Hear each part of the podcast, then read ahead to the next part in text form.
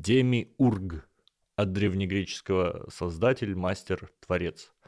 Обычно так пафосно называют э, неких богов или бога, созидателя миров, или созидателя начала в принципе.